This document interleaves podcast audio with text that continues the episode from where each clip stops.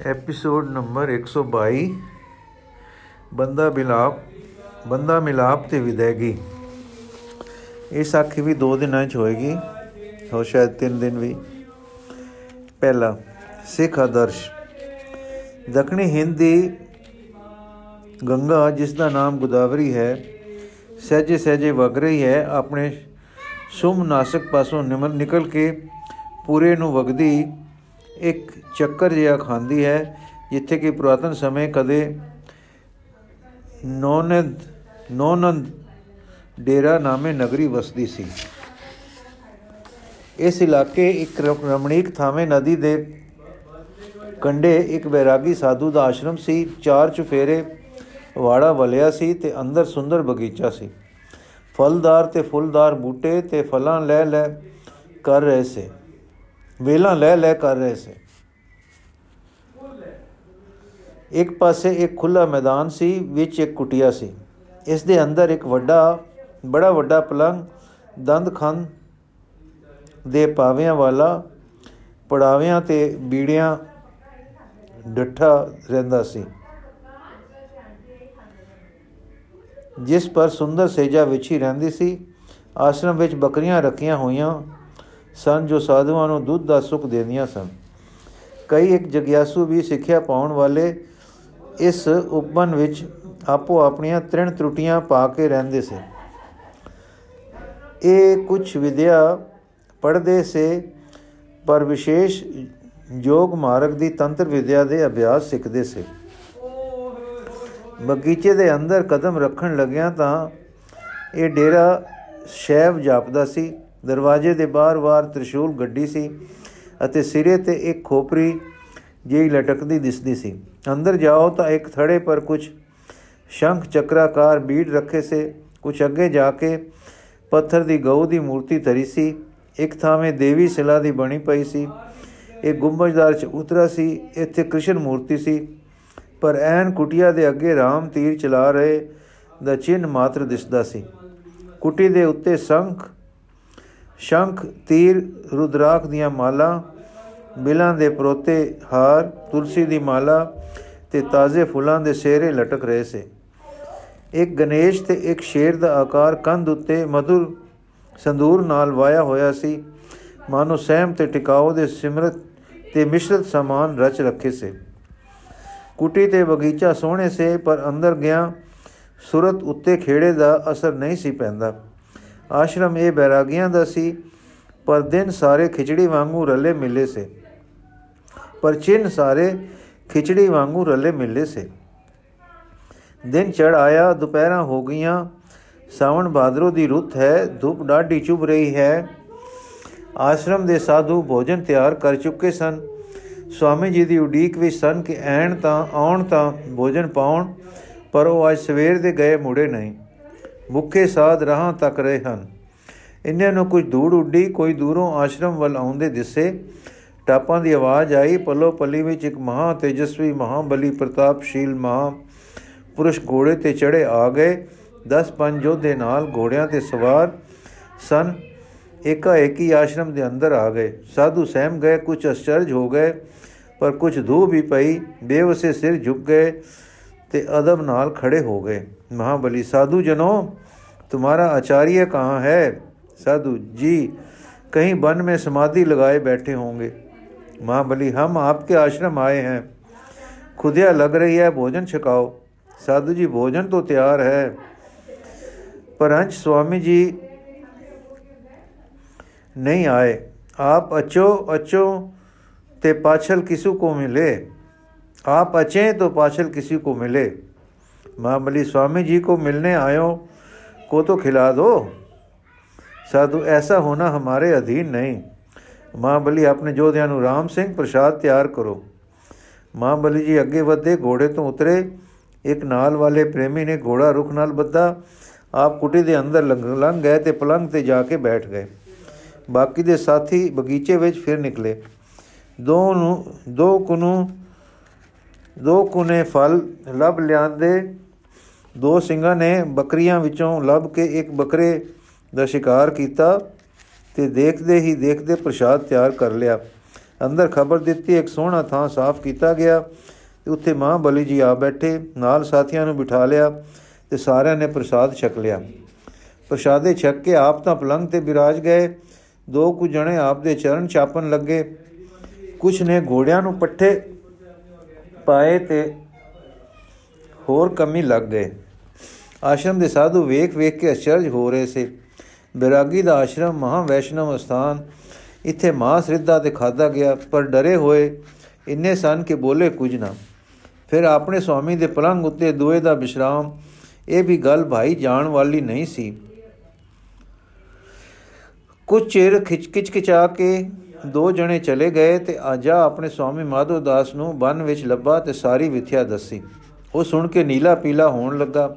ਅੱਛਾ, ਦਿਖਾਵੇਂ? ਬੱਕਰਾ ਮਾਰਨੇ ਦਾ ਸਵਾਦ? ਇਹ ਕਹਿ ਕੇ ਖੜਾ ਹੋ ਗਿਆ। ਸਿਰ ਅਸਮਾਨ ਵੱਲ ਚੱਕਿਆ ਗਿਆ ਤੇ ਅੱਖਾਂ ਤਰਾਟਕ ਬਨ ਖੋਲਤੀਆਂ, ਖਲੋਤੀਆਂ। ਕੁਝ ਆਵਾਜ਼ ਵੀ ਆਵੇ ਪਰ ਸਮਝੀਵੇ ਕੁਛ ਨਾ। ਉਧਰ ਮਾਂ ਬਲੀ ਜੀ ਦੇ ਪੈਰ ਦੱਬਣ ਵਾਲੇ ਪ੍ਰੇਮੀ ਨੇ ਇੱਕ ਨੇ ਕਿਹਾ, ਬਾਦਸ਼ਾਹ, ਬੁਝਾਲ ਤਾਂ ਨਹੀਂ ਆਇਆ? ਪਲੋ ਪਲੋ ਪਲੇ ਪਲੇ ਪਲੰਗ ਕੁਝ ਹਿਲਦਾ ਜਾਪਦਾ ਹੈ। ਮਾਂ ਬਲੀ ਬੁਝਾਲ ਨਹੀਂ। ਸਾਧੂ ਹੀ ਪਲੰਗ ਉਲਟਾਉਣ ਦਾ ਜ਼ੋਰ ਲਾ ਰਹੇ ਹਨ। ਪ੍ਰੇਮੀ ਕਿਵੇਂ? ਮਾਂ ਬਲੀ ਉਹ ਮਨ ਦੇ ਇਕਾਗਰਤਾ ਦਾ ਅਭਿਆਸੀ ਹੈ। ਇਕਾਗਰ ਮਨ ਜੇ ਵਾਹਿਗੁਰੂ ਵਿੱਚ ਨਾ ਜੁੜੇ, ਪਦਾਰਥਾਂ ਪਰ ਜੁੜੇ, ਤਾਂ ਇੱਕ ਖਾਸ ਹੱਦ ਤੱਕ ਵਾਸ਼ਨਾ ਤ੍ਰਿਸ਼ਨਾ ਦੀ ਪੂਰਨਤਾ ਹੁੰਦੀ ਹੈ। ਸੋ ਇਕਾਗਰ ਚਿਤ ਹੋ ਕੇ ਪਹਿਲਾਂ ਇਹ ਜੋਰ ਪਲੰਗ ਦੇ ਉਲਟਾਉਣ ਦਾ ਲਾਉਂਦਾ ਰਿਹਾ ਹੈ। ਹੁਣ ਉਹ ਕੁਝ ਉਹ ਕੁਝ ਕਰ ਰਿਹਾ ਹੈ ਜਿਸ ਨੂੰ ਜਾਦੂਗਰੀ ਦੇ ਨਾਮ ਨਾਲ ਲੋਕੀ ਯਾਦ ਕਰਦੇ ਹਨ। ਦੁਨੀਆ ਵਿੱਚ ਚੰਗੀਆਂ, ਮਦੀਆਂ, ਅਨੰਤ ਸ਼ਕਤੀਆਂ ਤੇ ਵਿਅਕਤੀਆਂ ਦ੍ਰਿਸ਼ ਅਦ੍ਰਿਸ਼ ਹਨ। ਉਹ ਹੁਣ ਆਪਣੀਆਂ ਸਾਧੀਆਂ ਬਲਵਾਨ ਤਾਕਤਾਂ ਨੂੰ ਇਸ ਪਾਸੇ ਲਾ ਰਿਹਾ ਹੈ। ਇੰਨੇ ਨੂੰ ਪਲੰਗ ਨੂੰ ਫੇਰ ਹਲੂਣਾ ਆਇਆ। ਪ੍ਰੇਮੀ ਫਿਰ ਬੋਲੇ, ਜੀ, ਫੇਰ ਹਿਲਿਆ ਜੇ। ਮਾਂ ਬੋਲੀ, ਜੀ, ਫਿਕਰ ਨਾ ਕਰੋ। ਪਲੰਗ ਡਿੱਗਦਾ ਨਹੀਂ। ਪਰਮੇਸ਼ਰ ਪਰ ਭਰੋਸੇ ਵਾਲੇ ਤੇ ਨਾਮ ਰਸੀਆਂ ਨੂੰ ਆਪਣੇ ਅੰਦਰ, ਆਪਣੇ ਧਿਆਨ ਵਿੱਚ ਟਿਕ ਕੇ ਅਭੈ ਬੈਠ ਜਾਣਾ ਚਾਹੀਏ। ਉਸ ਪਰ ਕੋਈ ਵਾਰ ਨਹੀਂ ਚੱਲ ਸਕਦਾ। ਉਸ ਦਾ ਅਡੋਲ ਤੇ ਅਹਲ ਟਿਕਾਉ ਹੀ ਬਸ ਹੈ। ਪ੍ਰੇਮੀ, ਫੇਰ ਜੀ, ਹੁਣ ਕੀ ਹੋਵੇਗਾ? ਪਲੰਗ ਫੇਰ ਹਿਲਦਾ ਹੈ। ਮਾਂ ਬਲੀ ਨੇ ਇੱਕ ਤੀਰ ਉਠਾ ਕੇ ਪਲੰਗ ਦੇ ਤੇ ਰੱਖ ਕੇ ਜਰਾ ਦਬਾ ਦਿੱਤਾ ਤੇ ਕਿਹਾ, ਹੁਣ ਹਿੱਲੇਗਾ ਵੀ ਨਹੀਂ। ਹਿਲਾਉਣ ਵਾਲਾ ਜ਼ੋਰ ਲਾ ਲਾ ਕੇ ਆਪੇ ਹੁੱਟ ਜਾਏਗਾ। ਉਸ ਦੇ ਬਲ ਦਾ ਆਕਾਰਥ ਲੱਗਣਾ ਤੇ ਕਾਮਯਾਬੀ ਨਾ ਹੋਣੀ, ਆਪੇ ਹੀ ਉਸ ਦੇ ਲਈ ਕਮਜ਼ੋਰੀ ਤੇ ਮਨ ਦੀ ਹਾਨਤ ਪੈਦਾ ਕਰੇਗਾ, ਮਾੜੇ ਕੰਮ ਅੰਤ ਕਰਨ ਹਾਰ ਨੂੰ ਥਕਾ ਦਿੰਦੇ ਹਨ। ਹੁਣ ਆਪ ਬਿਰਾਜੇ ਰਹੇ, ਫੇਰ ਪਲੰਗ ਨਹੀਂ ਹਿਲਿਆ। ਕੁਝ ਸਮਾਂ ਬੀਤਿਆ ਤਾਂ ਬਾਹਰੋਂ ਕੁਝ ਰੋਲਾ ਸੁਣਾਈ ਦਿੱਤਾ। ਸਾਧੂ ਜੀ ਆ ਗਏ ਸੇ ਤੇ ਆਸ਼ਰਮ ਦੇ ਬੰਦੇ ਫਰਿਆਦਾਂ ਕਰ ਰਹੇ ਸੇ ਤੇ ਉਹ ਕਹਿ ਰਿਹਾ ਸੀ, ਅੱਗੇ ਤਾਂ ਕੋਈ ਨਹੀਂ ਸੀ ਕਦੇ ਟਿਕਿਆ। ਜੋ ਆਇਆ ਮੂੰਹ ਦਿਖਾ ਕੇ ਗਿਆ ਹੈ। ਇਹ ਰਤਾ ਕੋਈ ਤਕੜਾ ਹੈ, ਪਰ ਅੱਛਾ ਹੁਣੇ ਲੈਂਦੇ ਹਾਂ। ਇਹ ਕਹਿ ਕੇ ਅੱਗੇ ਵਧਿਆ, ਕੁਟੀ ਦੇ ਨੇੜੇ ਜਾ ਕੇ ਬਾਹਰ ਠਠੰਬਰ ਠਠੰਬਰ ਗਿਆ। ਕੀ ਵੇਖਦਾ ਹੈ ਕਿ ਪਲੰਗ ਦੇ ਸਿਰਾਂਦੀ ਤੇ ਪੁਆਂਦੀ ਇੱਕ ਇੱਕ ਜਬੇ ਵਾਲਾ ਆਦਮੀ ਭੁੰਜੇ ਬੈਠਾ ਹੈ, ਮੂੰਹ ਕੁੱਟੀ ਦੇ ਬਾਹਰ ਪਾਸੇ ਦੇ ਰੁਖ ਵਨ, ਵੰਨੇ ਹਨ ਤੇ ਚੌਕੜੇ ਮਾਰੇ ਅਡੋਲ ਬੈਠੇ ਹਨ ਪਲੰਗ ਦੇ ਉੱਤੇ ਵਿਚਕਾਰੇ ਵਿਚਕਾਰੇ ਇੱਕ ਮਹਾਨ ਤੇਜਸਵੀ ਜੀ ਬੈਠੇ ਹਨ, ਨੈਣ ਬੰਦ ਹਨ, ਦੋਹੇ ਹੱਥ ਪੱਟਾਂ ਤੇ ਧਰੇ ਹਨ, ਸਰੀਰ ਕਸਿਆ ਹੋਇਆ ਤੇ ਅਡੋਲ ਹੈ, ਮੱਥੇ ਤੇ ਜਗਮਗਾਟ ਹੈ, ਕੋਈ ਵਟ ਨਹੀਂ ਪਿਆ ਹੋਇਆ। ਮਾਨੋ ਨੈਣ ਤੇ ਬੁੱਲ ਮਿੱਟੇ ਹੋਏ, ਪਰ ਇੱਕ ਖੇੜੇ ਦਾ ਰੰਗ ਜਮ ਰਿਹਾ ਹੈ। ਸਾਧੂ ਹੁਣ ਉੱਥੇ ਹੀ ਖੜਾ ਹੋ ਗਿਆ। ਨੈਣਾ ਨੂੰ ਪਲੰਗ ਤੇ ਬੈਠੀ ਸੂਰਤ ਤੇ ਗੜ ਦਿੱਤਾ। ਦੰਦਾਂ ਨਾਲ ਦੰਦ ਜੁੜ ਗਏ। ਜੀਵ ਦਾ ਸਿਰਾ ਵਿੱਚ ਆ ਟਿਕਿਆ। ਗਿੱਚੀ ਆਕੜ ਗਈ। ਨੈਣ ਹਿਲਣਾ ਭੁੱਲ ਗਏ। ਇਹਨਾਂ ਵਿੱਚ ਇੱਕ ਲਾਲੀ ਤੇ ਕਹਿਰ ਦਾ ਰੰਗ ਫਿਰ ਗਿਆ। ਭਵਾਂ ਕਮਾਨ ਚੜ ਗਈਆਂ। ਭਵਾਂ ਦੇ ਵਿਚਕਾਰ ਵਟ ਫਿਰ ਗਿਆ। ਇਹ ਮੂਰਤੀ ਬਣ ਕੇ ਸਾਧੂ ਦੇਰ ਤੱਕ ਖੜਾ ਰਿਹਾ। ਜਗਿਆਸੂ ਵੀ ਸਾਰੇ ਮਗਰ ਸਫ ਬਨ ਖਲੋਤੇ। ਜਿਵੇਂ ਸਵਾਮੀ ਸੀ, ਉਵੇਂ ਉਹ ਵੀ ਨਜ਼ਰਾਂ ਬਨ ਖਲੋਤੇ। ਮਹਾਬਲੀ ਜੀ ਦੇ ਬਾਕੀ ਸਾਥੀ ਹੁਣ ਵਿਹਲੇ ਹੋ ਕੇ ਜੋ ਆਏ ਤਾਂ ਇਹ ਕੋਤਕ ਤੱਕ ਕੇ ਖੜੇ ਹੋ ਗਏ। ਉਹ ਘਬਰਾਏ ਨਹੀਂ, ਹੱਸ ਕੇ ਤਮਾਸ਼ਾ ਦੇਖਣ ਖੜੇ ਹੋ ਗਏ, ਖੜੋ ਗਏ। ਉਹ ਜਾਣਦੇ ਸੀ ਕਿ ਮਾਂ ਬਲੀ ਜੀ ਸੁੱਤੇ ਸ਼ਕਤੀਮਾਨ ਹਨ। ਉਹਨਾਂ ਤੇ ਕੋਈ ਤਰਾਟਕ ਸ਼ਕਤੀ ਅਸਰ ਨਹੀਂ ਕਰੇਗੀ। ਭਾਵੇਂ ਸਾਧੂ ਅੱਖਾਂ ਜਮਾਈ ਉਹਨਾਂ ਨੂੰ ਵਸੀ ਕਰਨ ਦਾ ਅੰਤਰੀਵ ਜ਼ੋਰ ਲਾ ਰਿਹਾ ਹੈ, ਪਰ ਪੇਸ਼ ਨਹੀਂ ਜਾਣੀ। ਕੋਈ ਤ੍ਰੈ ਕੁ ਘੜੀਆਂ ਇਸ ਤਰ੍ਹਾਂ ਬੀਤੀਆਂ ਹੋਣਗੀਆਂ ਕਿ ਸਾਧੂ ਦੇ ਜਗਿਆਸੂ ਇੱਕ ਇੱਕ ਕਰਕੇ ਅੱਖਾਂ ਮੀਟਦੇ ਬੈਠਦੇ ਉਨਿਉਂਦੇ ਡਿੱਗਦੇ ਲੰਮੇ ਪੈਂਦੇ ਗਏ। ਅੰਤ ਸਵਾਮੀ ਜੀ ਆਪ ਵੀ ਧੜ ਕਰਕੇ ਡੱਠੇ ਜਿਵੇਂ ਕੋਈ ਦੇਵ ਢੈਂਦਾ ਹੈ। ਅੱਖਾਂ ਉੱਪਰ ਨੂੰ ਚੜ ਗਈਆਂ, ਚਿਹਰਾ ਕਾਲਾ ਪੈ ਗਿਆ ਤੇ ਮੂੰਹ ਵਿੱਚੇ ਕੁਝ ਜਗ ਪਲਟ ਆਈ ਤੇ ਲੰਮੇ ਲੰਮੇ ਸਾਹ ਲੈਣ ਲੱਗ ਗਿਆ। ਮਹਾਬਲੀ ਦੇ ਨਾਲ ਦੇ ਜੋਧੇ ਜੋ ਖੜੇ ਤਮਾਸ਼ਾ ਵੇਖਦੇ ਸੇ, ਪਹਿਲਾਂ ਤਾਂ ਹੱਸ ਪਏ ਤੇ ਇੱਕ ਮਿਲਵੀਂ ਆਵਾਜ਼ ਜ਼ੋਰ ਦੀ ਨਾਲ ਬੋਲੇ, ਸਤਿ ਸ੍ਰੀ ਅਕਾਲ। ਪਰ ਫਿਰ ਉਹਨਾਂ ਨੇ ਅੱਗੇ ਹੋ ਕੇ ਸਾਧੂ ਨੂੰ ਚਾ ਲਿਆ। ਇੱਕ ਨੇ ਸਿਰ ਆਪਣੇ ਪੱਟਾਂ ਤੇ ਲਿਆ ਤੇ ਕਪਾਲ ਵਿੱਚ ਉਂਗਲਾਂ ਨਾਲ ਸਹਿਲਾਉਣਾ ਸ਼ੁਰੂ ਕੀਤਾ। ਦੋ ਜਣਿਆਂ ਨੇ ਤਲੀਆਂ ਜਸਨੀਆਂ ਆਰੰਭ ਕੀ ਦਿੱਤੀਆਂ ਇੱਕ ਨੇ ਪਿੰਡਲੀਆਂ ਦਬਾਈਆਂ, ਇੱਕ ਪੱਖਾ ਕਰਨ ਲੱਗਾ। ਇੱਕ ਨੇ ਮੂੰਹ ਖੋਲ ਕੇ ਠੋਡੀ ਉੱਚੀ ਕਰਕੇ ਜੀਭ ਰਤਾ ਬਾਹਰ ਨੂੰ ਹੇਠਵਾਰ ਕਰਕੇ ਖਿੱਚੀ ਕੁਝ ਚਿਰ ਮਗਰੋਂ ਅੱਖਾਂ ਦੇ ਡੋਲੇ ਹੱਠ ਹੇਠਾਂ ਆ ਕੇ ਥਾਵੇਂ ਹੋ ਗਏ। ਪਹਿਲਾਂ ਚਿਹਰੇ ਦਾ ਰੰਗ ਸੁਹਾ ਤੇ ਫੇਰ ਬੱਗਾ ਹੋ ਗਿਆ। ਹੁਣ ਨਾੜ ਠੀਕ ਟੁਰ ਪਈ ਤੇ ਸਾਧੂ ਜੀ ਹੋਸ਼ ਵਿੱਚ ਆ ਗਏ। ਇਸ ਵੇਲੇ ਇੱਕ ਬੱਕਰੀ ਦਾ ਦੁੱਧ ਆਪ ਦੇ ਸੰਗ ਵਿੱਚ ਹੋਇਆ ਗਿਆ। ਇਸੇ ਤਰ੍ਹਾਂ ਬਾਕੀ ਦੇ ਸਾਧੂ ਵੀ ਤਲੀਆਂ ਜਸਣ ਨਾਲ ਹੋਸ਼ ਵਿੱਚ ਆ ਗਏ। ਇਹ ਇੱਕ ਦੋ ਨੂੰ ਹੋਸ਼ ਨਾ ਆਈ ਤਾਂ ਇੱਕ ਜੋਧੇ ਨੇ ਉਹਨਾਂ ਦੇ ਪੱਟਾਂ ਤੇ ਖੜੇ ਹੋ ਕੇ ਸਾਰਾ ਭਾਰ ਪਾ ਕੇ ਜਰਾ ਲਿਤਾੜ ਦਿੱਤਾ। ਇੱਕ ਨੇ ਬੇਹੋਸ਼ ਦੇ ਪੱਟਾਂ ਤੇ ਹੱਥਾਂ ਨਾਲ ਜ਼ੋਰ ਪਾਇਆ, ਤਦ ਓਏ ਹਾਏ ਹਾਏ ਹਾਏ ਕਰਦੇ ਸਾਰੇ ਹੋਸ਼ ਵਿੱਚ ਆ ਗਏ। ਮਾਧੋ ਦਾਸ ਹੁਣ ਇਉਂ ਸੀ ਜਿਵੇਂ ਨੁਚੜਿਆ ਹੋਇਆ ਨਿੰਬੂ ਨਿਸੱਤਾ ਫਿਓਰ, ਫੋਗ ਤੇ ਕਮਜ਼ੋਰ ਇੱਕ ਸੱਜਣ ਦੀ ਬਾਹ ਦਾ ਆਸਰਾ ਲੈ ਕੇ ਕੁਟੀ ਦੇ ਅੰਦਰ ਗਿਆ ਤੇ ਪਲੰਗ ਦੀ ਹੀ ਨੂੰ ਫੜ ਕੇ ਮਹਾਬਲੀ ਜੀ ਦੇ ਚਰਨ ਤੇ ਜੋ ਚੋਕੜੀ ਕਰਕੇ ਗੋਦ ਵਿੱਚ ਸੀ, ਸਿਰ ਪਰ ਸਿਰ ਧਰ ਦਿੱਤਾ। ਆਪ ਇਸ ਵੇਲੇ ਖਿੜੇ ਕਮਲਾ ਵਾਂਗ ਹੱਸ ਰਹੇ ਸੇ ਤੇ ਕਹਿ ਰਹੇ ਕਹਿ ਰਹੇ ਸੇ, ਬਿਨਾ ਸਰਣ ਤਾਕੀ ਨਹੀਂ ਔਰੇ ਓਟੰ। ਮਾਧੋ ਦਾਸ ਦਾ ਸਿਰ ਜਾਂ ਗੋਦ ਵਿਚਲੇ ਚਰਨ ਨੂੰ ਛੋਇਆ ਤਦ ਸਿਰ ਨੂੰ ਇੱਕ ਠੰਡ ਪਈ, ਇਹ ਠੰਡ ਸਰੀਰ ਵਿੱਚ ਫਿਰੀ, ਇੱਕ ਲਹਿਰ ਵੱਜੀ, ਇੱਕ ਜਰਨਾਟ ਜਾਰੀ ਹੋ ਗਈ। ਐਉਂ ਭਾਸਣ ਲੱਗਾ ਜਿਵੇਂ ਬਿਜਲੀ ਦੀ ਲਹਿਰ ਪੈਂਦੀ ਹੈ, ਸਿਰ ਉਸ ਦਾ ਹਲਕਾ ਹੋ ਗਿਆ। ਮਾਨੋ ਹੈ ਹੀ ਨਹੀਂ। ਚਰਨਾਂ ਵਿੱਚੋਂ ਇੱਕ ਰੋਹ ਉੱਠਦੀ ਹੈ ਤੇ ਸਾਧੂ ਦੇ ਸਿਰ ਵਿੱਚ ਜਾਂਦੀ ਹੈ। ਮਾਧੋ ਨੇ ਜਾਤਾ ਮੈਂ ਕਿਸੇ ਜਰਨਾਟਾਂ ਦੇ ਗੋਲੇ ਨਾਲ ਆ ਸਿਰ ਲਾਇਆ ਹੈ। ਹਾਂ, ਹੁਣ ਸਰੀਰ ਹਲਕਾ ਹੋ ਗਿਆ। ਸਰੀਰ ਵਿੱਚ ਰੋਹ ਫਿਰੀ। ਕੰਬਾ ਆਵੇ ਤੇ ਠੰਡ ਫਿਰ ਜਾਏ। ਫਿਰ ਲਹਿਰ ਉੱਠੇ ਤੇ ਲੂ ਲੂ ਜਰਨਾਟ ਵਿੱਚ ਲਹਿਰ ਜਾਏ। ਸਾਰਾ ਸਰੀਰ ਬਿਜਲੀ ਵਾਂਗ ਦਮਕ ਉੱਠੇ। ਭਾਈ ਪ੍ਰਭ ਦਿਆਲ ਜੀ ਪਿਸ਼ੌਰ ਵਿੱਚ ਇੱਕ ਵਕੀਲ ਸੇ ਜੋ ਐਬਟਾਬਾਦ ਵਿੱਚ ਵੱਲੇ ਸਰਦਾਰ ਰਚਾ ਰਾਮ ਦੇ ਸੁਪੁੱਤਰ ਸਹਿਜਧਾਰੀ ਸਿੱਖ ਸੇ। ਆਪ ਦੱਸਦੇ ਸੀ ਕਿ ਉਹ ਜਦ ਚਿਲਾਸ ਦੇ ਇਲਾਕੇ ਵਿੱਚ ਕਿਸੇ ਕੰਮ ਗਏ ਤਾਂ ਇੱਕ ਸੋਹਣਾ ਜਿਹਾ ਪਠਾਨ ਉਹਨਾਂ ਨੂੰ ਮਿਲਿਆ। ਇਸ ਨੇ ਆਪ ਨੂੰ ਦੱਸਿਆ ਕਿ ਮੇਰਾ ਬਾਬਾ ਮਹਾਰਾਜਾ ਰਣਜੀਤ ਸਿੰਘ ਪਾਸ ਨੌਕਰ ਸੀ। ਮੇਰੇ ਬਾਬੇ ਨੇ ਆਪਣੀ ਅੱਖੀਂ ਡਿੱਠਾ ਇੱਕ ਸਮਾਚਾਰ ਸੁਣਾਇਆ ਸੀ, ਜੋ ਐਉਂ ਸੀ ਕਿ ਇੱਕ ਦਿਨ ਮਹਾਰਾਜਾ ਜੀ ਕੀਰਤਨ ਸੁਣ ਕੇ ਉੱਠੇ ਤਾਂ ਕਿਸੇ ਪਿਆਰ ਵਿੱਚ ਹੁਕਮ ਦਿੱਤਾ ਕਿ ਕੋਈ ਸਿੰਘ ਮੇਰੇ ਰਾਜ ਵਿੱਚ ਲੱਭੋ, ਜਿਸ ਨੇ ਸ੍ਰੀ ਗੁਰੂ ਗੋਬਿੰਦ ਸਿੰਘ ਜੀ ਦੇ ਆਪ ਦਰਸ਼ਨ ਕੀਤੇ ਹੋਏ ਹੋਣ। ਹੁਕਮ ਹੋਣ ਪਰ ਸਾਰੇ ਦੇਸ਼ ਵਿੱਚ ਤਲਾਸ਼ ਆਰੰਭ ਹੋ ਗਈ। ਅੰਤ ਇੱਕ ਬਿਰਧ ਨਿਹੰਗ ਸਿੰਘ ਲੱਭਾ, ਜਿਸ ਦੀ ਉਮਰ 115 ਬਰਸ ਦੀ ਸੀ। ਜਿਸ ਨੂੰ ਪੀਨਸ ਵਿੱਚ ਬਹਾ ਕੇ ਲਿਆਏ। ਜਦ ਮਹਾਰਾਜ ਜੀ ਨੇ ਗੁਰੂ ਗੋਬਿੰਦ ਸਿੰਘ ਜੀ ਦੇ ਦਰਸ਼ਨਾਂ ਦਾ ਹਾਲ ਪੁੱਛਿਆ, ਤਾਂ ਉਸਨੇ ਦੱਸਿਆ ਕਿ ਉਹਨਾਂ ਦਾ ਸਰੀਰ ਪਤਲਾ ਤੇ ਲੰਮਾ ਸੀ, ਪਰ ਬਲਕਾਰ ਬੇਅੰਤ ਸੀ। ਅੱਖਾਂ ਦਾ ਤੇਜ ਅਝਲ ਸੀ ਤੇ ਚਰਨਾਂ ਵਿੱਚ ਕੋਈ ਐਸੀ ਤਾਕਤ ਸੀ ਕਿ ਜਦ ਕਿਸੇ ਦਾ ਮੱਥਾ ਉਹਨਾਂ ਉੱਤੇ ਟਿਕੇ ਕਿ ਸਿਰ ਚਰਨਾਂ ਨੂੰ ਛੂ ਜਾਵੇ ਤਾਂ ਇੱਕ ਲਹਿਰ ਆਪਣੇ ਸਰੀਰ ਵਿੱਚ ਛੁੱਟ ਪੈਂਦੀ ਸੀ। ਮਾਨੋ ਬਿਜਲੀ ਲਹਿਰੀ ਹੈ ਤੇ ਜਰਨਾਟ ਕੋਈ ਅਜਿਹੀ ਛਿੜਦੀ ਸੀ ਜਿਸ ਤੋਂ ਇਉਂ ਜਾਪਦਾ ਸੀ ਕਿ ਜਿਸ ਸਰੀਰ ਨਾਲ ਅਸੀਂ ਛੋਹੇ, ਹਾਂ ਜਰਨਾਟਾਂ ਦਾ ਬਣਿਆ ਹੈ, ਕਿਸੇ ਪਿੰਡ ਦਾ ਨਹੀਂ। ਨਿਹੰਗ ਸਿੰਘ ਆਖਦਾ ਸੀ ਕਿ ਮੇਰਾ ਤੇ ਸਾਰੇ ਸਿੰਘਾਂ ਦਾ ਇਹ ਨਿਤ ਦਾ ਤਜਰਬਾ ਹੱਡ ਬੀਤਿਆ ਸੀ। ਇਹ ਕਹਿ ਕੇ ਨਿਹੰਗ ਸਿੰਘ ਵਿਰਾਗ ਵਿੱਚ ਜਲ ਪੂਰਤ ਹੋ ਗਿਆ। ਪ੍ਰਭ ਦਿਆਲ ਜੀ ਦੱਸਦੇ ਹਨ ਕਿ ਮੇਰੇ ਨਾਲ ਜ਼ਿਕਰ ਕਰਦਾ ਉਹ ਪਠਾਨ ਵੀ ਇਸੇ ਤਰ੍ਹਾਂ ਅਦਬ ਵਿੱਚ ਨੈਣ ਭਰ ਆਇਆ ਤੇ ਕਹਿਣ ਲੱਗਾ, ਮੇਰਾ ਬਾਬਾ ਜਦੋਂ ਇਹ ਗੱਲ ਸੁਣਾਇਆ ਕਰਦਾ ਸੀ, ਉਹਦਾ ਹਾਲ ਵੀ ਇਉਂ ਹੀ ਹੋ ਜਾਂਦਾ ਸੀ। ਖਾਲਸਾ ਜੀ, ਅੱਖੀਂ ਡਿੱਠੀ ਤੇ ਹੱਡ ਵਰਤੀ ਉਗਾਈ, ਸ੍ਰੀ ਗੁਰੂ ਜੀ ਦੇ ਛੂ ਦੇ ਪ੍ਰਭਾਵ ਦੀ ਅਸਾਂ ਤੱਕ ਆਪਣੀ ਹੈ। ਹਾਂ, ਹੁਣ ਅੰਦਰਲਾ ਕੜ ਪਾਟਾ ਪੱਥਰ ਹੋ ਚੁੱਕੇ ਮਨ ਨੇ ਦ੍ਰਵਣਤਾ ਪਾਈ, ਸਾਧੂ ਦਾ ਮਨ ਦਰਵਿਆ, ਨਾਲ ਸਰੀਰ ਦਰਵਿਆ, ਜਲ ਭਰ ਆਇਆ, ਨੈਣ ਕਟੋਰੀਆਂ ਵਿੱਚ ਤੇ ਡੁੱਲ ਪਿਆ। ਆਹਾ, ਤਰਾਟਕਾਂ ਤੇ ਵਿਗਭੂਤੀਆਂ ਵਿੱਚ ਸੰਜਮ ਕਰਨ ਵਾਲਾ ਜੋਗੀ ਤੰਤਰ ਵਿਦਿਆ ਦਾ ਤਾਂਤਰੀ, ਕਠੋਰ ਮਨ ਵਗ ਟੁਰਿਆ ਤਾਂ ਉਸ ਨੂੰ ਆਨੰਦ ਆ ਗਿਆ। ਕਿਸੇ ਹੋਰ ਤਰ੍ਹਾਂ ਦਾ। ਇੱਕ ਰਸ ਬਿਨੜੀ ਖੁਸ਼ਬੂ ਉਸ ਦੇ ਨੱਕ ਨੇ ਪ੍ਰਤੀਤ ਕੀਤੀ, ਇੱਕ ਸਵਾਦ ਵਰਤ ਗਿਆ। ਬੈਰਾਗੀ ਮਾਧੋ ਦਾਸ ਅੱਜ ਰਸਿਕ ਬੈਰਾਗੀ ਨਾਲ ਛੂ ਕੇ ਰਸ ਵਿੱਚ ਆ ਗਿਆ। ਆਤਮਾ ਦੇ ਰਸ ਵਿੱਚ ਬੈਰਾਗੀ ਸ਼੍ਰੀ ਤਾਂਤੀ, ਤਾਂਤਰੀ ਸ਼੍ਰੀ ਹੋਰ ਰਸਾਂ ਦਾ ਜਾਣੂ ਸੀ। ਬੈਰਾਗੀ ਸੀ, ਤਾਂਤਰੀ ਸੀ, ਹੋਰ ਰਸਾਂ ਦਾ ਜਾਣੂ ਸੀ, ਪਰ ਆਤਮ ਰਸ ਦਾ ਜਾਣੂ ਨਹੀਂ ਸੀ। ਅਚਰਜ ਹੈ, ਅਭਿਆਸੀ ਸੀ, ਇਕਾਗਰਤਾ ਵਾਲਾ ਸੀ, ਫਿਰ ਆਤਮ ਰਸ ਦਾ ਜਾਣੂ ਨਹੀਂ ਸੀ। ਹਾਂ, ਨਹੀਂ ਸੀ, ਉਹ ਇਕਾਗਰਤਾ ਦੇ ਸਾਧਨ ਸੰਪਤੀਆਂ ਨੂੰ ਸ਼ਕਤੀਆਂ ਪ੍ਰਾਪਤ ਕਰਨ ਲਈ ਵਿਭੂਤੀਆਂ ਪਰ ਲਾਉਂਦਾ ਹੁੰਦਾ ਸੀ। ਉਸ ਦਾ ਧਿਆਨ ਆਤਮਾ ਤੇ ਨਹੀਂ ਜੁੜਦਾ ਸੀ। ਪਰ ਧਿਆਨ ਅਨਾਤਮਾ ਤੇ ਜੁੜਦਾ ਸੀ। ਜੋ ਧਿਆਨ ਆਤਮਾ ਤੋਂ ਛੁੱਟੇ, ਛੁੱਟ ਹੋਰ ਤੇ ਜੁੜਦਾ ਹੈ, ਉਹ ਉਹਨਾਂ ਦੇ ਪਦਾਰਥਾਂ ਦੇ ਰੰਗ ਵਿੱਚ ਤਾਂ ਜਾਂਦਾ ਹੈ, ਪਰ ਆਤਮ ਰਸ ਵਿੱਚ ਨਹੀਂ ਜਾ ਸਕਦਾ। ਅੱਜ ਉਸ ਮਨ ਨੇ ਹਾਰ ਖਾਦੀ ਤਾਣ ਮਾਣ ਟੁੱਟਾ, ਹੰਕਾਰ ਟੁੱਟਾ ਉਸ ਦੇ ਅੰਦਰ ਜੋਤ ਜਗੀ, ਤਾਂ ਆਤਮ ਰਸ ਆਇਆ।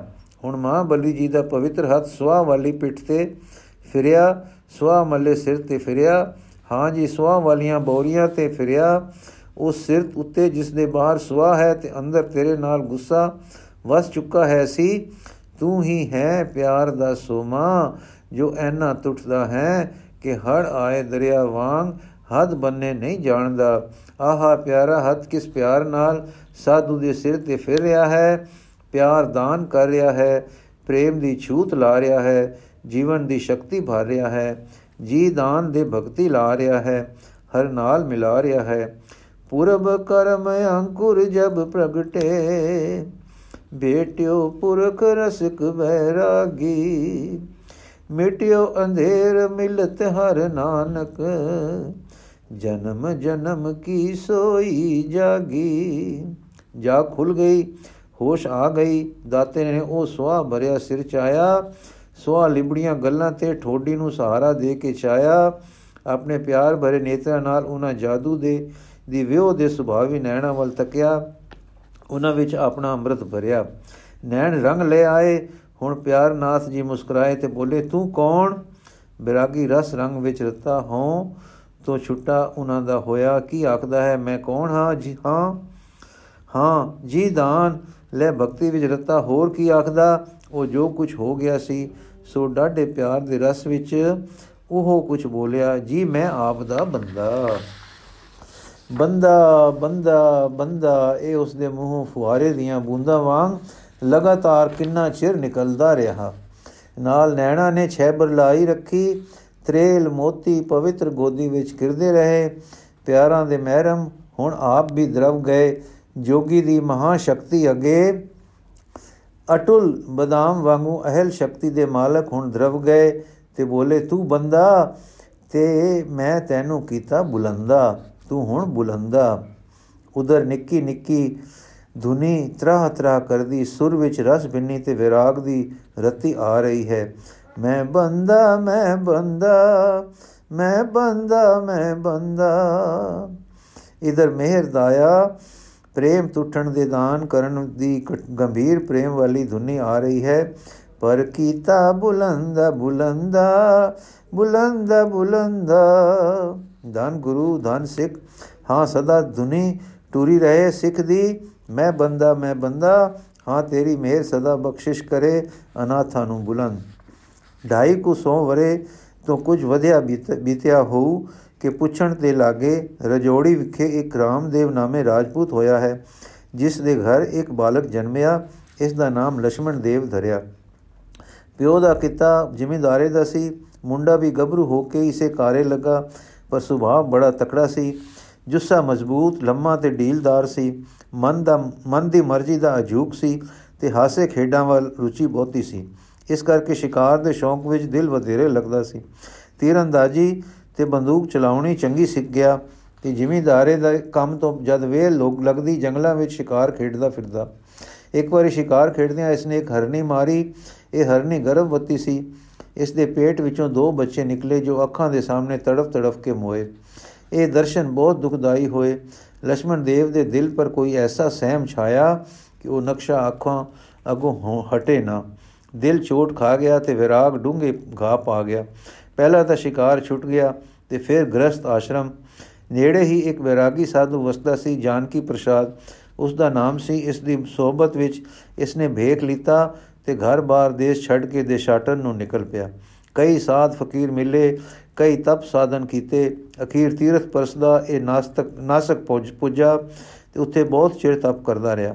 ਕ੍ਰਿਸ਼ਨ ਦੀ ਭਗਤੀ ਦੇ ਰਸ ਨੇ ਇਸ ਦੇ ਤਕੜੇ ਮਨ ਤੇ ਲੰਮਾ ਅਸਰ ਨਾ ਕੀਤਾ, ਪਰ ਤਪੋ ਸਾਧਨ ਤੇ ਦਾਰਸ਼ਨਕ ਵਿਚਾਰ ਤੇ ਅਸਰ ਦਾ ਅਸਰ ਹੋਇਆ, ਪਰ ਅੰਤ ਰੁਚੀ ਤਪੱਸਿਆ ਵੱਲ ਹੋ ਆਈ। ਇਸ ਕਰਕੇ ਇਹ ਤਪ ਕਰਨ ਲੱਗਾ। ਜਿਸ ਫਕੀਰ ਨੇ ਇਸ ਨੂੰ ਬੈਰਾਗੀ ਬਣਾਇਆ ਸੀ ਉਸਨੇ ਨਾਮ ਮਾਧੋਦਾਸ ਰੱਖ ਕਰ ਦਿੱਤਾ ਸੀ। ਨਾਸਕ ਵਿੱਚ ਇਹ ਇਸੇ ਨਾਮ ਤੋਂ ਪ੍ਰਸਿੱਧ ਪ੍ਰਸਿੱਧ ਸੀ। ਨਾਸਕ ਤੋਂ ਉੱਤੇ ਗੋਦਾਵਰੀ ਦਾ ਸੋਮਾ ਹੈ ਤੇ ਉਗਰ ਤੀਰਥ ਹੈ। ਉੱਥੇ ਕਈ ਬਰਸ ਇਹ ਗਾਲ ਕਰਦਾ ਰਿਹਾ। ਇੱਥੇ ਇਸ ਨੂੰ ਇੱਕ ਜੋਗੀ ਦਾ ਮੇਲ ਹੋਇਆ, ਜਿਸ ਦਾ ਨਾਮ ਲੂਨੀ ਸੀ। ਇਸ ਨੇ ਬੈਰਾਗੀ ਦੀ ਤਪੋਬ੍ਰਿਤੀ ਵੇਖ ਕੇ ਜੈ ਜੋਗ ਮਾਰਗ ਦੇ ਰਸਤੇ ਪਾਇਆ, ਪ੍ਰਾਣਾਯਾਮ ਆਦ ਸਿਖਾ ਕੇ ਤੰਤਰ ਵਿਦਿਆ ਦੱਸੀ। ਇਹ ਜੋਗੀ ਇਸ ਦਾ ਨਾਮ ਹੁਣ ਨਰੈਣ ਦਾਸ ਜਾਂ ਨਰੈਣ ਗਿਰ ਨਰੈਣ ਗਿਰ ਧਰ ਗਿਆ। ਪਰ ਇਸ ਦਾ ਨਾਮ ਮਾਧੋ ਦਾਸ ਵੀ ਵਜ ਗਿਆ। ਬਚਪਨ ਤੋਂ ਹੀ ਸੁਭਾਅ ਡਾਢਾ ਰਜੋਗੁਣੀ ਸੀ। ਸੱਟ ਖਾ ਕੇ ਵਿਰਾਗ ਜੋ ਹੋਇਆ ਸੀ, ਫਕੀਰੀ ਵਿੱਚ ਸੱਟ ਗਿਆ। ਪਰ ਫਕੀਰੀ ਵਿੱਚ ਵੀ ਮਨ ਤਪੋ ਸਾਧਨ ਵਿੱਚ ਗਿਆ। ਜੋਗ ਮਿਲਿਆ ਤਾਂ ਮਨ ਨੇ ਸਿੱਧੀਆਂ ਵੱਲ ਪਲਟਾ ਖਾਦਾ ਤੰਤਰ ਵਿਦਿਆ ਨੇ ਵਧੇਰੇ ਇਸ ਪਾਸੇ ਲਾਇਆ। ਸਿੱਧੀਆਂ ਦੇ ਰਸਤੇ ਕੁਝ ਇਕਾਗਰਤਾ ਦਾ ਅਸਰ ਵੇਖ ਮਾਧੋ ਦਾਸ ਬਿਰਾਗਾ ਬਿਰਾਰਾਧਨ ਬੀਰਾ ਆਰਾਧਨ ਵੀਰ ਆਰਾਧਨ ਵਿੱਚ ਲੱਗ ਪਿਆ। ਇਸ ਜਗਤ ਦੇ ਨਾਂ ਦਿਸਦੇ ਹਿੱਸੇ, ਦਿਸੇ ਵਿੱਚ ਵਾਹਿਗੁਰੂ ਜਾਣੋ ਜਾਣੋ ਕਿ ਕੀ ਕੀ ਤਾਕਤਾਂ ਤੇ ਵਿਅਕਤੀਆਂ ਭਰੀਆਂ ਪਈਆਂ ਹਨ ਕਿ ਜਿੱਧਰ ਇਨਸਾਨ ਨਿਧਿਆਨ ਲਾਵੇ ਕੁਝ ਲੱਭ ਵੀ ਪੈਂਦਾ ਹੈ। ਸੋ ਇਸ ਪਾਸੇ ਇਸ ਵਿਦਿਆ ਦੇ ਸਾਧਨ ਕਰਦਿਆਂ ਮਾਧੋ ਨੂੰ ਕੁਝ ਪ੍ਰਾਪਤੀ ਹੋ ਗਈ। ਇਹ ਵਿਦਿਆ ਮਾਧੋ ਦਾਸ ਦੇ ਸਮੇਂ ਕੇਵਲ ਸਿੱਧੀਆਂ ਤੇ ਜਗਤ ਵਿੱਚ ਵਸੀਕਾਰਤਾ ਦੇ ਕਈ ਵੇਰ ਨਾਟਕ ਚੇਟਕ ਦੇ ਸਵਬਦੇ ਦੇਖਣ ਦਿਖਾਉਣ ਵਿੱਚ ਵਰਤਿੰਦੀ ਸੀ। ਤੰਤਰ ਵਿਦਿਆ ਤੇ ਬਿਰਾਰਾ ਧਨ ਆਦ ਸਾਧਨਾ ਵਿੱਚ ਸੰਪਨ ਹੋ ਕੇ ਮਾਧੋ ਦਾਸ ਫਿਰ ਟੁਰ ਪਿਆ ਤੇ ਨਦੀ ਗੋਦਾਵਰੀ ਦੇ ਕੰਡੇ ਕੰਡੇ ਫਿਰਦਾ ਨੰਦੇੜ ਆ ਗਿਆ, ਆ ਨਿਕਲਿਆ। ਇੱਥੇ ਇਸ ਦੀ ਵਿਭੂਤੀ ਦਾ ਕੁਝ ਜਸ ਹੋ ਗਿਆ ਤੇ ਇਸ ਨੇ ਇੱਥੇ ਡੇਰਾ ਲਾ ਲਿਆ। ਲੋਕੀ ਆਪਣੇ ਲਾਭਾਂ ਹਿਤ ਮਦਦ ਲੈਣ ਨੂੰ ਆਉਂਦੇ ਤੇ ਦੂਰੋਂ ਨੇੜਿਓਂ ਕੁਝ ਲੋਕ ਆ ਕੇ ਚੇਲੇ ਵੀ ਹੋ ਗਏ। ਇਉਂ ਇਸ ਦੀ ਕੁਟੀ ਇੱਕ ਆਸ਼ਰਮ ਬਣ ਗਿਆ। ਮਾਧੋ ਦਾਸ ਅਕਸਰ ਆਪਣੇ ਤਪ ਸਾਧਨਾ ਲਈ ਕੁਟੀਆਂ ਦੂਰ ਨਦੀ ਕੰਡੇ ਜਾ ਰਿਹਾ ਕਰਦਾ ਸੀ। ਕਦੇ ਕੁਟੀ ਵਿੱਚ ਹੀ ਤਪ ਕਰਿਆ ਕਰਦਾ ਸੀ। ਪਰ ਇਸ ਦਾ ਨਾਮ ਫੈਲ ਚੁੱਕਾ ਸੀ ਤੇ ਦੂਰ ਦੂਰ ਤੱਕ ਲੋਕੀ ਇਸ ਦੀ ਇਸ ਤਾਕਤ ਦਾ ਲੋਹਾ ਮੰਨਦੇ ਸਨ। ਤਿਆਗੀ ਤੇ ਬਨਵਾਸੀ ਹੋਣ ਕਰਕੇ ਲੋਕੀ ਇਸ ਨੂੰ ਵਿਰਾਗਵਾਨ ਸਾਧੂ ਸਮਝਦੇ ਸਨ। ਚੇਲਿਆਂ ਨੂੰ ਸਿੱਖਿਆ ਦੇਣ ਆਏ ਗਏ ਦੀ ਕਾਮਨਾ ਪੂਰਨ ਕਰਨ ਤੇ ਆਸ਼ਰਮ ਦੇ ਨਿਰਵਾਹ ਤੋਂ ਜਿੰਨਾ ਸਮਾਂ ਬਚਦਾ, ਇਹ ਆਪਣੇ, ਉਹ ਇਹ ਆਪਣੇ ਸਾਧਨਾ ਤੇ ਤਪਾਂ ਤੇ ਲਾਉਂਦਾ ਸੀ। ਗੋਦਾਵਰੀ ਦੇ ਐਨ ਕਿਨਾਰੇ ਇੱਕ ਟਿੱਬੀ ਉੱਤੇ ਬੈਠ ਕੇ ਇਸ ਦਾ ਅਭਿਆਸ ਦਾ ਕਰਤਵ ਹੋਇਆ ਕਰਦਾ ਸੀ। ਕਦੇ ਮਨੋ ਵਿਚਾਰ ਤੇ ਸ਼ਾਸਤਰ ਵਿਚਾਰ ਵੀ ਉੱਥੇ ਬੈਠ ਕੇ ਕਰਦਾ ਸੀ।